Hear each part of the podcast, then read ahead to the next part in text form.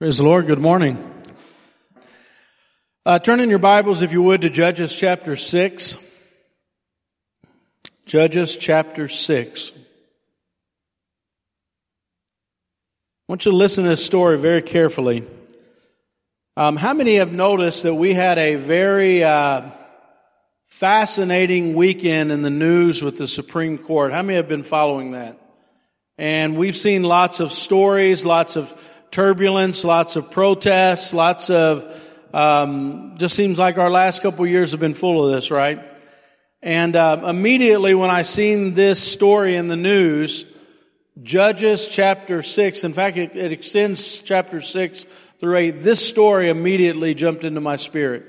And so I want you to listen very carefully to the story, um, the, the detailed history of Israel during a period of time and what's fascinating about this is Israel had been a nation for roughly 200, 225 years. Basically, they mirror us. You know, we became a nation in 1776 and uh, roughly, you know, 225 years later, this is where we're at. And they're in their exact point in their history. Okay. And Judges is a book that is about seven different times that they were oppressed by the enemy and they needed revival to pull them out of that oppression because that God had warned them, don't turn your back on me and go to these false gods. And guess what they did each of the seven times? They turned their back on God, went to the false gods. They were oppressed by those same gods they turned to, and then they had to cry out to God for help, and God sent help. And so at their exact moment in history is the story of Gideon and, and it mirrors us and it just this weekend reminded me so much of this story. So listen to this story and we'll go to the Lord in prayer. It says, when Gideon realized that it was the angel of the Lord, this is verse 22, I'm sorry, chapter 6 verse 22. When Gideon realized that it was the angel of the Lord, he cried out, O sovereign Lord, I'm doomed. This is from the NLT translation, so you might just want to listen. I have seen the angel of the Lord face to face. It is all right, the Lord replied. Don't be afraid. You will not die. And Gideon built an altar to the Lord there and named it Yahweh Shalom, which means our Lord is peace. The altar remains in Ophrah in the land of the clan of Abiezer to this day. That night the Lord said to Gideon, take the second bull from your father's herd, the one that is seven years old, put down your father's altar Pull down your father's altar in Baal, altar to Baal, and cut down the Asherah pole that's standing beside it. So do you hear this? Take the second bull that's in the father's herd that's exactly seven years old. Take that bull and pull down your father's altar to Baal and the Asherah pole that's basically in his backyard. Okay? Then build an altar to the Lord your God here on this hilltop sanctuary laying the stones carefully, sacrifice the bull as a burnt offering on the altar, and using as fuel the wood of the Asherah pole you cut down here. So Gideon took ten of his servants and did as the Lord had commanded, but he did it at night because he was afraid of the other members of his father's household and the people of the town. Early the next morning, as the people of the town began to stir, someone discovered the altar of Baal had been broken down and the Asherah pole beside it had been cut down. In the place, a new altar had been built, and on it was the remains of a bull that had been sacrificed. The people said to each other, Who did this? After asking around and making a careful search, they learned that it was Gideon, the son of Joash. Bring out your son, the men of the town demanded of Joash.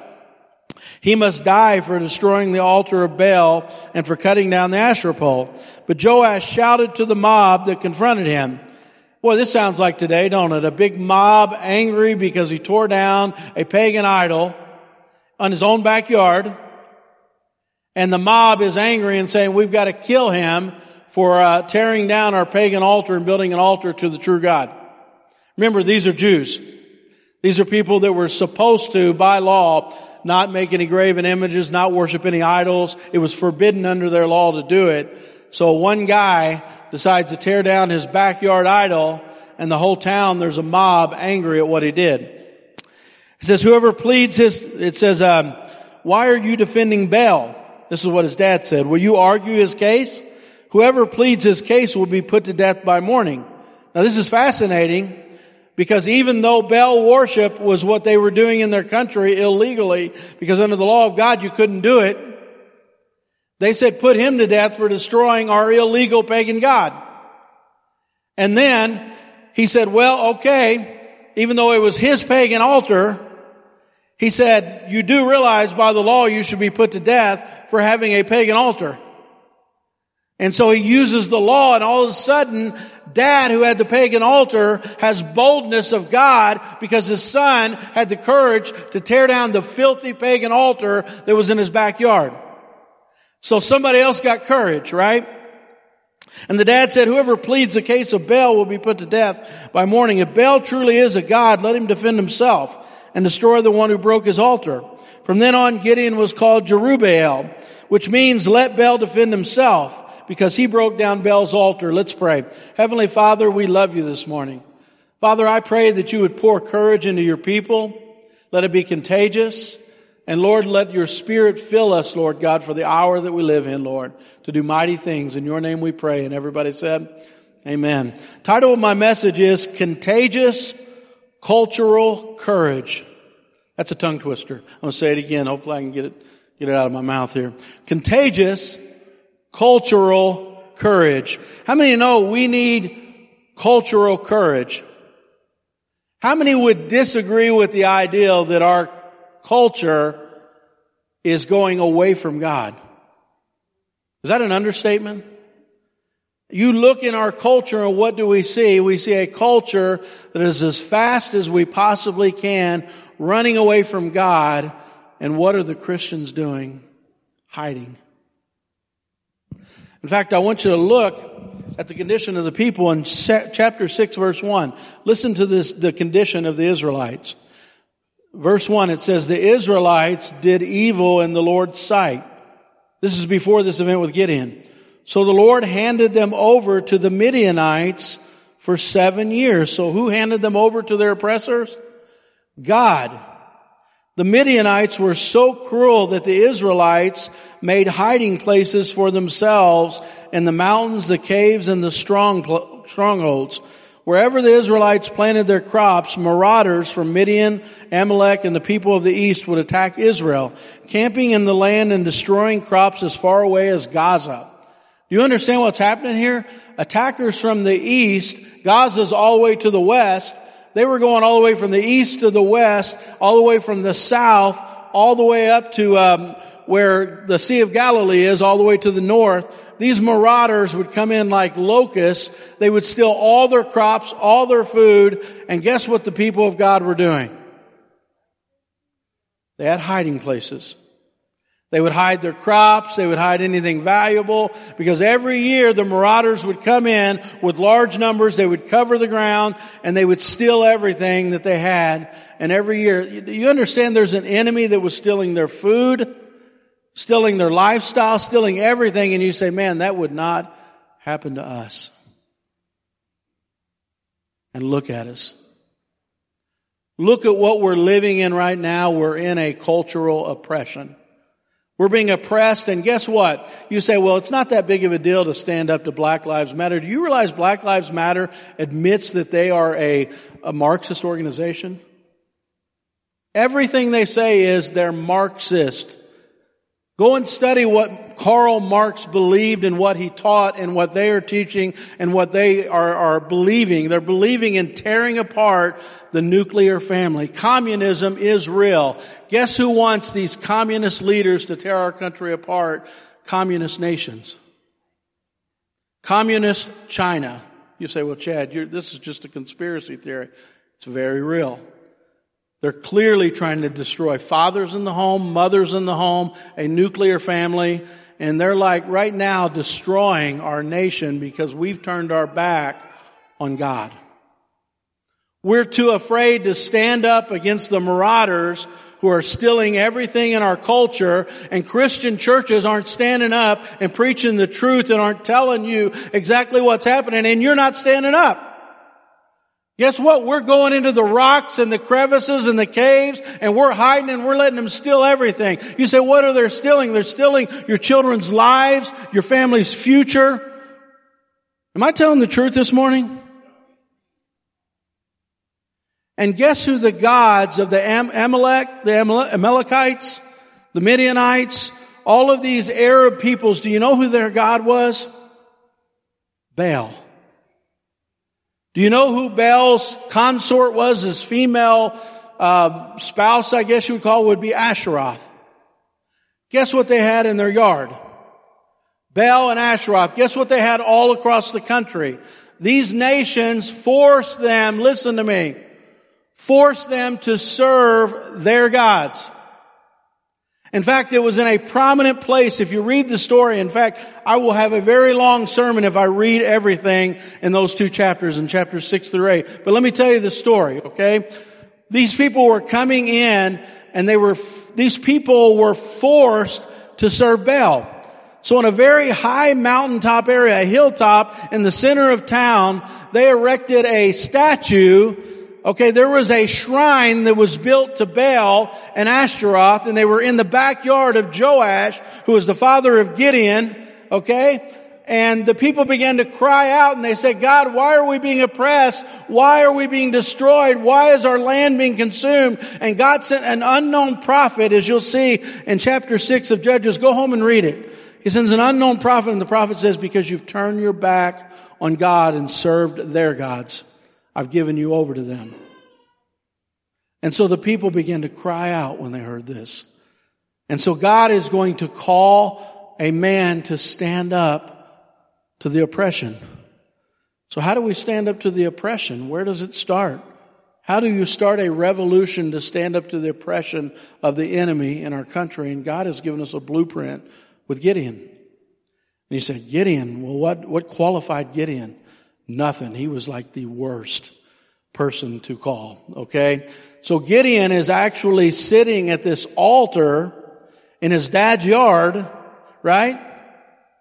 And when God finds him, he's actually threshing wheat in a wine press. And we say to ourselves, well, that's not unusual, is it? You know that when you thresh wheat normally, you do it in the open wind because you've got to separate the heavy elements from the light elements. So you throw it in the air and the heavy elements fall, the lighter elements get winnowed away. He's hiding in an enclosed location because he's afraid they're going to take his wheat. The angel of the Lord comes and says, Gideon, our hero. You brave man of valor, some of your versions will say. And Gideon's saying like, what? I'm from the weakest tribe and among the weakest tribe, I'm from the weakest family, and I'm the weakest one of my family. That's exactly what he says to the angel of the Lord. But the angel of the Lord says, no, I'm going to send you in your strength and you're going to do what I've called you to do. And he says, well, give me a sign. In fact, I love that. Uh, I believe, Lord, help my unbelief. You know, all along the way, God is encouraging him to make him strong. God is pouring His Spirit on him to allow him to do the things He's called him to do. And God is encouraging him and taking Gideon on little steps. Little steps to make change. And guess where the change and the steps start first? In his own backyard. So he starts in his own backyard. And how many know that before God can change your community, before God can change your nation, how many know that God takes baby steps with you? And He asks you to just start in your own backyard. If you're ever going to make change in the world, if you're ever going, I mean, we see the change and we get overwhelmed and we say, what can I do? And God says, hey, start in your own life. And so God gives him a command and you say, well, man, I wish God would give me clear, simple, understandable commands. But how many you know his written word is very clear and very simple. If we'll read it and we'll be instructed by it and we'll be obedient to it. And see, um, Gideon didn't have 39 books in the Old Testament and 27 books in the New Testament and 66 total books with all these commands and the life of Christ to follow. He just had the command the Lord gave him for that moment and he said, Gideon, here's what I want you to do. I want you to tear down the shrine. And you don't understand how big this thing was. It was a giant altar to Baal. It was a Asherah pole. And you don't know what was associated with it. We don't understand it, but how many understand that in order to have good crops in the favor of the God of Baal, you had to perform sexual rites around that shrine. In order to please Baal, it was associated with lots of immoral, terrible, awful sexual things that had to be done around the temple, around the altar of Baal. This was a cultural mess. How many know that? Have you ever studied the Bible and seen worship of Baal? It's sick, immoral, terrible behavior, and you say, man, I'm glad our country doesn't do that kind of thing. And it infiltrated Israel, and all across Israel was this immoral sexual behavior, the worship of Baal. It brought in immoral sexual practices. They went from a nation that was uh, morally good. In 200 years, they'd slipped into very immoral and did what the nations around them had done. And how many know that's where we're at? We started on a pretty Puritan foundation and we've slipped into a pretty godless culture doing the things that all the nations around us are doing. I see a mirror here.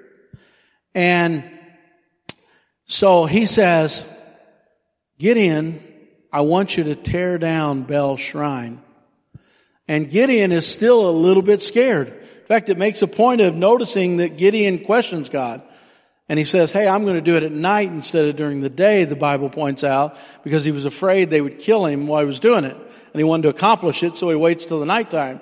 So in the nighttime, he takes ten men, he goes in, he takes the bull and tears down the shrine, cuts down the trees, and, and they say it was probably beautifully landscaped, had trees and groves around it, had a big centerpiece where the whole town could see it. And here's what happened. In the morning, everybody wakes up and it's all burnt down. It's all tore down. Everything that they had built for Baal is gone. And on the altar, it says altar to Yahweh, built a whole different way, had a bull on it, and said, this is dedicated to the true God of heaven. And I want you to think what that felt like. And in order for God, now get this, in order for God to bring revival to Israel, somebody had to stand up to the false God of Baal. And can I tell you something? I was inspired this weekend. I was absolutely, in fact, titled my message Contagious Cultural Courage. And can I get this on record? This is not a political message. I'm not a political person. I don't preach political things. But can I tell you something? In 2016, Donald Trump was in a um, debate with Hillary Clinton, and they asked him, Do you intend to overturn Roe versus Wade? And I was really shocked at his answer. I could not believe it. He said, um, he said, if you were to overturn it, it would go to the states, and the states would have the ability to legislate abortion. And they said, but do you intend to do it? And he said, yes. If I were to put two to three judges on the seat, effectively it would end Roe versus Wade. Yes. And I remember thinking to myself, that's not going to happen. That's so. I mean, I remember that, that, that debate where he said that. And I was thinking, man, that's unreal that he said that. And can I tell you something? Sometimes you have unlikely people that God raises up can I tell you, a lot of people really hate Donald Trump and a lot of people love Donald Trump. Some deify him, some defy him. And I'm not one of those that worships anyway. But can I tell you something? Donald Trump put Christians to shame. Christians sat on their butts, refused to stand up, and that guy stood up and did what he said he was going to do. Those Supreme Court justices didn't have to make that ruling. They had a very simple ruling they could have made on a very simple case. And they went far beyond that case and said, you know what?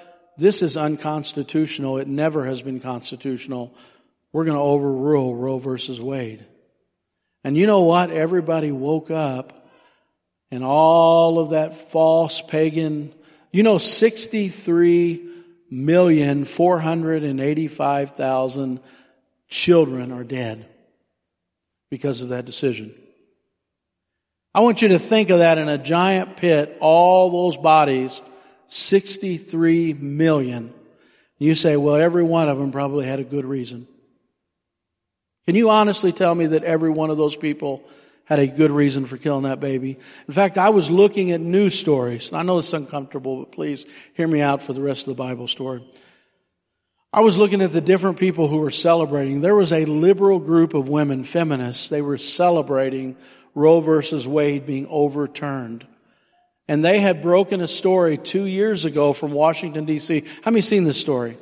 Two years ago in Washington DC, they were outside of an abortion clinic there to talk to the director about some kind of um, ability to help mothers who were pregnant and they were consulting there with the director. Well, anyway, a biolab truck came in, took some boxes. They talked to the driver and they said, do you know what's in those biohazard boxes? They said, no. And they said, dead babies. And so they talked to him for a while and he said, if I give them to you, what will you do? And they said, we'll give them a proper funeral. And so they took the boxes, which I'm not advising a person do it or don't do it, but they took the boxes, they named each one of the babies. There were 115 babies in there. One of those babies was a nine month old baby. Completely intact, completely whole, and was in that box. They gave him names. They had a priest do funerals for the uh, babies, and then they were arrested, and the FBI was sent by the Attorney General to come arrest them and put them in jail. But how many know that's one abortion clinic? That was illegal. That's an illegal act. That's infanticide to take a nine month old baby. And I know this is tough on a Sunday morning, but church, if we're ever going to see God bless us again, we've got to be willing to have contagious cultural courage. And can I tell you something? When Gideon stood up and everybody woke up the next morning and wanted to kill Gideon, how many know suddenly Joash, his father, who had the shrine in his backyard, the men came and said, kill him. He has torn our shrine apart. And Joash, because of the courage of his son, finally got enough nerve, you know, this guy who had no courage whatsoever, finally, because his son's life was in peril, said, look, we're not even allowed to have illegal pagan idols in our nation. So whoever defends Baal will die by morning. And then they shut up and nobody bothered him. That's all he had to do. He was a leader and an authority in the town. All he had to do was stand up. And you say, well man, what does this cultural courage lead to? Well, things quieted down. People began to destroy the idols in their community. And then all of a sudden, another season comes along. And guess what the enemy figures out? The enemy figures out that, hey, they're tearing down some of our gods. They're tearing down some of our idols so they said, we better make war against God's people. They're beginning to fight our oppression. And so 135,000 of their army ends up in the valley of Megiddo, which is where the future battle of Armageddon will be. And Jezreel or Megiddo is the area it's called, and they all camp in that area and they're fierce, 135,000. And so um, they see all the people there, and guess who everybody gravitates toward? Gideon. Because he was the one that was not afraid. And even though he questioned God, he has all kinds of God, are you sure? God, give me a sign, give me another sign, give me another sign. All of a sudden, he gets filled with the Spirit of God, and 35,000 people gather to him, and he's ready to make war against the oppressors of his nation. And God says, wait a minute, Gideon.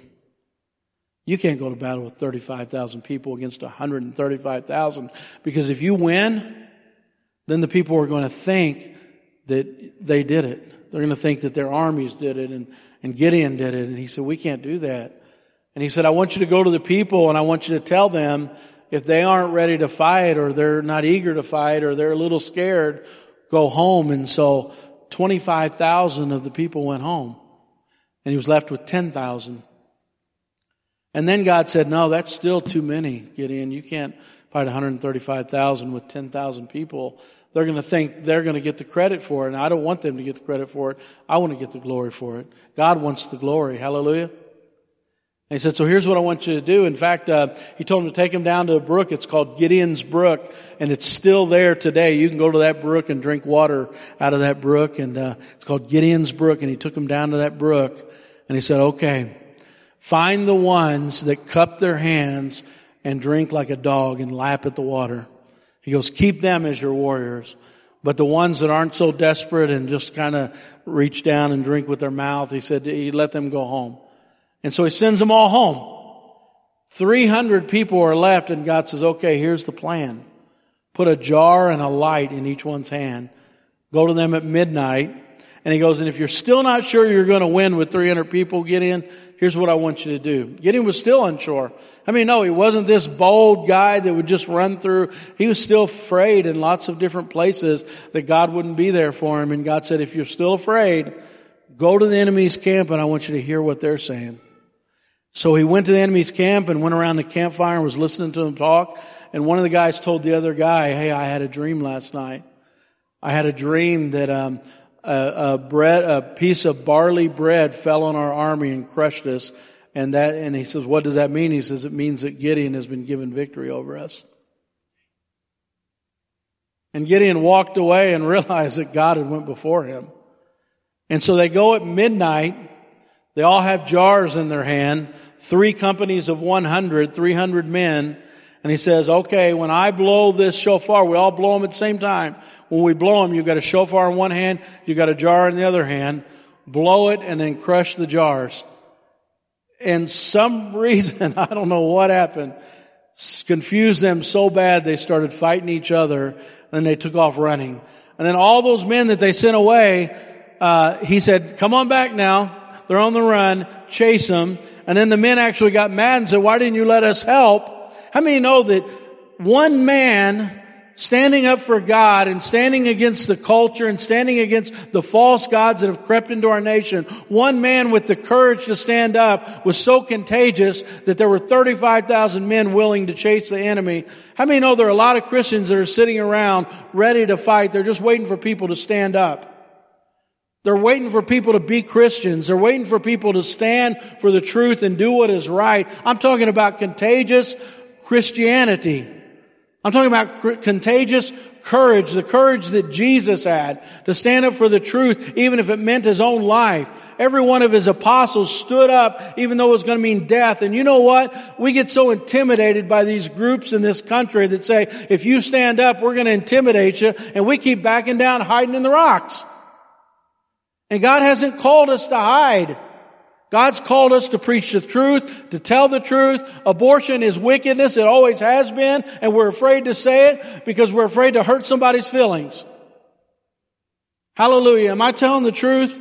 We got to start standing up because it's going to take your children. It's going to press your society. It's going to destroy our country as we know it if we don't start standing up for the truth. Hallelujah. And so Gideon, the entire army that left and left him with 300, the 300 put 135,000 to flight. Then everybody else jumped in from all across the nation and ran them out of the nation and God gave them peace for 40 years. Hallelujah. Isn't that amazing? And can I tell you something? There are some unlikely people right now that are standing up and being heard fact, do you know the beating that Donald Trump has taken in the last four years? And like I said, this isn't a political message, but that guy has taken a beating. And he's done, you, you know, they told him, don't make Jerusalem the capital of Israel. You know that Jerusalem has never been called the capital of Israel. You know why? Because they said it would start World War III. And so even though it's their capital, everybody um, decided Tel Aviv was the capital and the entire world recognized Tel Aviv as the capital. And, and, and, and Donald Trump was like, well, what is the capital? And they said, Jerusalem. Okay, we're going to name Jerusalem capital. We're going to put our embassy there. Well, nobody has an embassy there. If you do that, there'll be World War III. Put the embassy there. And what happened? All these supposed enemies, all this supposed intimidation, all these supposed people that you can't do this and you can't do that. He said the Golan Heights, that's Israel's territory. It's been Israel's territory since 1967. They won it in, a, in, in the war. And they said, well, if you name that Israel's territory, well, whose territory is it? Israel's. Well, if you name it Israel's territory, you know what's going to happen? You're going to start World War III. Okay, I pointed, it's Israel's territory. Well, you can't put Supreme Court justices on the overturn Roe versus Wade. If you overturn Roe versus Wade, there's going to be a war in this country. Okay, I'll put three justices on the Supreme Court. You know how many times we've sent Republican presidents to the White House and they wouldn't put a justice on there that would support overturning Roe versus Wade? You say, well, Chad, you're being very political this morning. I don't really care. I'm not here for money. I'm not here for your tax exemption. I'm not here for any of that. I'm here for the truth. I'm not elevating Donald Trump because Donald Trump tomorrow could do things that are against God. But if somebody is fighting for the truth, we need to have some courage as Christians and stand up. We've hidden in the rocks for way too long. Hallelujah. Stand to your feet this morning. Woo, I'm done. Well, that was a nice message, wasn't it? And I only got into one issue this morning, but church, we got to stand up. Hallelujah. Where's my worship team? Uh oh. Yeah, come on up. All right. All right, let's pray. Heavenly Father, Lord, we see, Lord, the courage of Gideon, Lord. Lord, let us read this story and be strengthened and encouraged. He started off as a person who had no courage. Then by the power of your Holy Spirit, he took small steps. Started in his backyard, then into his community, and Lord, then the nation, Lord God. And Father, right now we have the same oppressive spirits in this nation, Lord God. Evil, Lord God, wickedness in high places. Lord, demonic entities, Lord God, that would love nothing more than destroy our nation and our future, Lord. Lord, I pray today that you would raise up Christians, Lord God, with the spirit, uh, same spirit that Gideon had upon him, Lord God. To not fear, Lord God, not back up, Lord, not be afraid. Lord, though their enemy was large, Lord God. Father, that enemy was massive, Lord. But somehow he wasn't afraid by your Spirit, Lord. Lord, it reminds me of the Spirit of David, Lord. Reminds me of the Spirit of you, Lord Jesus. Lord, put that in your church and in your people. Hallelujah.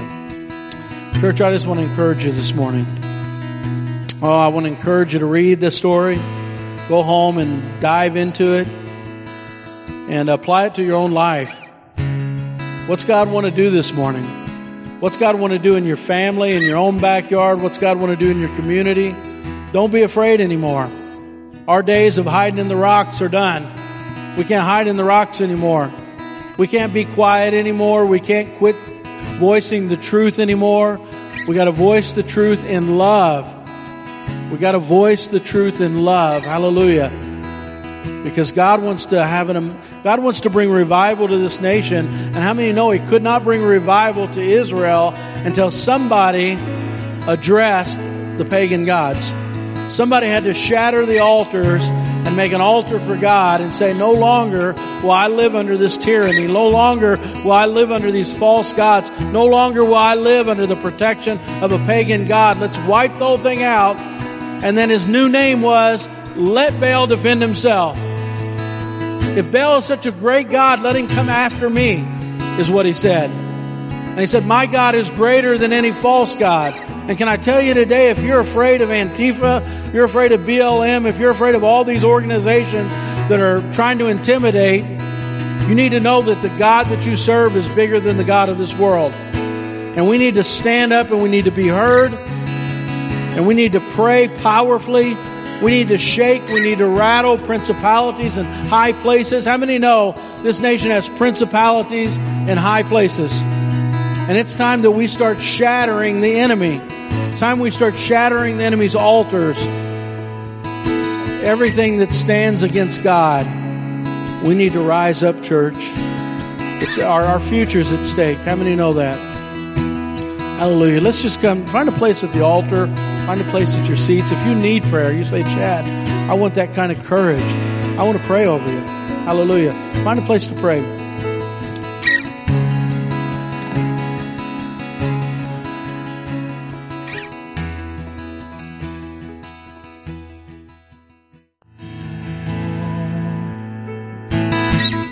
Hallelujah. I want to read uh, this passage real quick as I close. Um, I want you to recognize the transformation in Gideon. Uh, Gideon went his whole life and had never seen anything miraculous.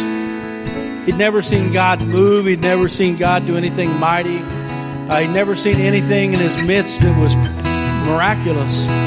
And, and I say that because listen to this. He says, Then the angel of the Lord came and sat beneath the great tree of Ophrah, which belonged to Joash. Gideon, the son of Joash, was threshing wheat at the bottom of the winepress to hide the grain from the Midianites. The angel of the Lord appeared to him and said, Mighty hero, the Lord is with you. He's hiding, and he says, The Lord is with you mighty hero. He says, Sir, Gideon replied, if the Lord is with us, why has all this happened to us? And where are all the miracles our ancestors told us about? You see, he hadn't seen any miracles in his life. He hadn't seen anything miraculous. He said, Where are the miracles our ancestors told us about? Didn't they say the Lord brought us up out of Egypt?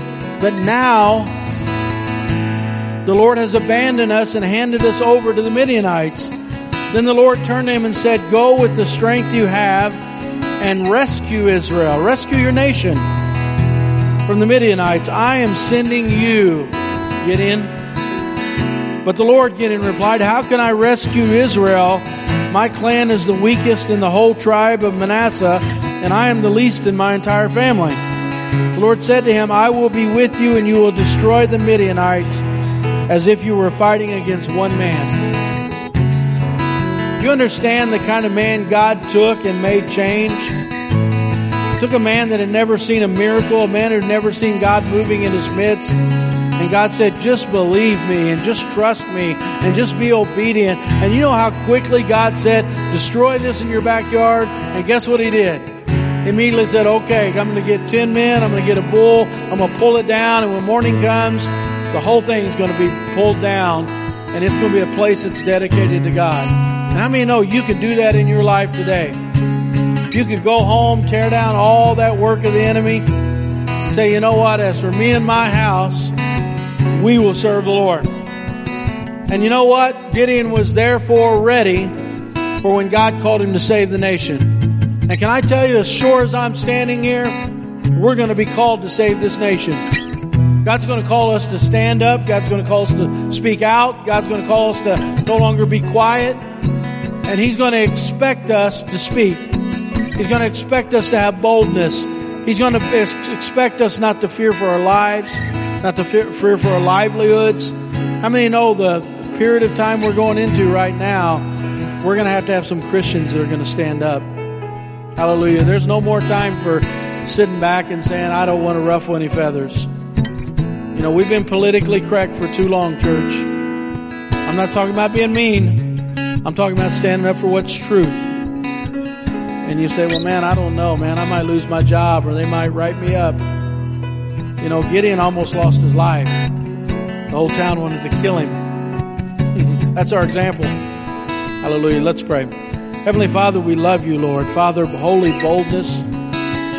Oh, Father, a revival is coming, Lord God. Father, we're going to uh, confront the enemy. Lord, we're going to tear down every enemy altar. Father, we're going to speak the truth in the face of lies. Father, we're going to be bold as a lion. You said that the, the wicked, they run, but the righteous, they are bold as a lion. And Father, you're raising your church up for this hour to be mighty. I speak that over this congregation, Lord, and over this church in this city, Lord. I speak it over every Christian in this nation, Lord. Boldness, Lord God, of the Holy Spirit. In your name I pray, Lord Jesus. And everybody said, Amen, Lord. Hallelujah.